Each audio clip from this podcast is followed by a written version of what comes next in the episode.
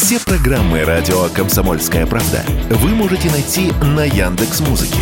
Ищите раздел вашей любимой передачи и подписывайтесь, чтобы не пропустить новый выпуск. Радио КП на Яндекс Музыке. Это удобно, просто и всегда интересно. Ну вот там вот уже все чувачков принимают. Страшно. Страшновато. Вот эти вот просто как камикадзе стоят.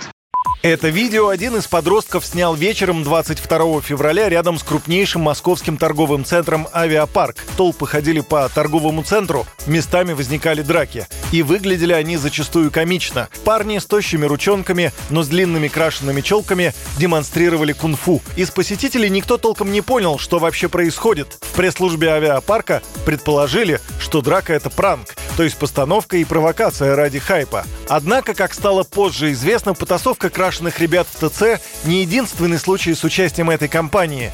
Себя они называют ЧВК – частная военная компания «Редан». 26 февраля массовую драку в петербургском ТРК «Галерея» пресекла полиция, которая перекрыла вход в комплекс и несколько часов искала участников. В итоге было задержано более 100 человек. Отличительный знак ЧВК «Редан» – одежда с изображением смертоносного вида пауков – черная вдова. Чаще всего они носят клетчатые штаны, длинные волосы и красят их в черный цвет. Состоит группировка из поклонников японских мультиков аниме. Журналист комсомолки Андрей Абрамов пообщался с одним из них.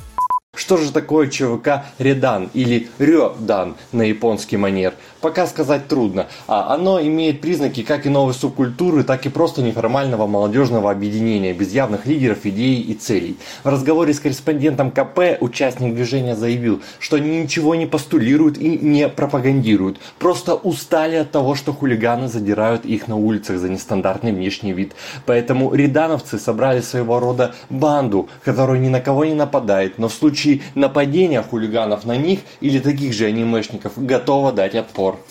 Стычки субкультур по идейным соображениям в большом городе сплошь и рядом. В 60-х прошлого века дружинники-комсомольцы гоняли стиляк. Через 20 лет выходцы с рабочих окраин ездили в столицу поколачивать металлистов. В начале нулевых гопники докапывались до мрачных готов и понтующихся скейтеров. Директор Центра социальных исследований Российского клуба православных меценатов, специалист в области девентологии Андрей Салмин рассказал радио «Комсомольская правда», в чем причина возникновения субкультурных молодежных групп самый трудный возраст взросления э, человека – это возраст 12 до 21 года, ну, так называемый пубертатный период. И ребенок в, этот, в этом возрасте, он ищет какой-то идентичности. Если мы не даем ему возможность э, эту идентичность э, э, приобрести открытым путем, он уходит в марги пограничную зону. И появляются вот такие вот группы. Поэтому что нужно сделать? Нужно вот это пространство, которое, с которого мы ушли уже достаточно давно. Просто нужно вернуться в это пространство.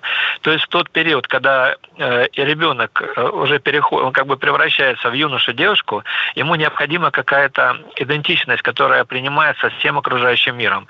По словам эксперта, участвуя в субкультурах, ребенок компенсирует недостаток родительского внимания и любви. А любовь – это гормоны, эндорфины и дофамин. Если не получить их от общения в семье, можно начать искать радость, например, одеваясь нестандартно. Когда подростка не понимают родители, тотально ограничивают его желания, не умеют с ним договариваться, ребенок понимает, он чужд своей семье и ищет таких же подростков с общими идеями и целями. Юрий Кораблев, Радио «Комсомольская правда».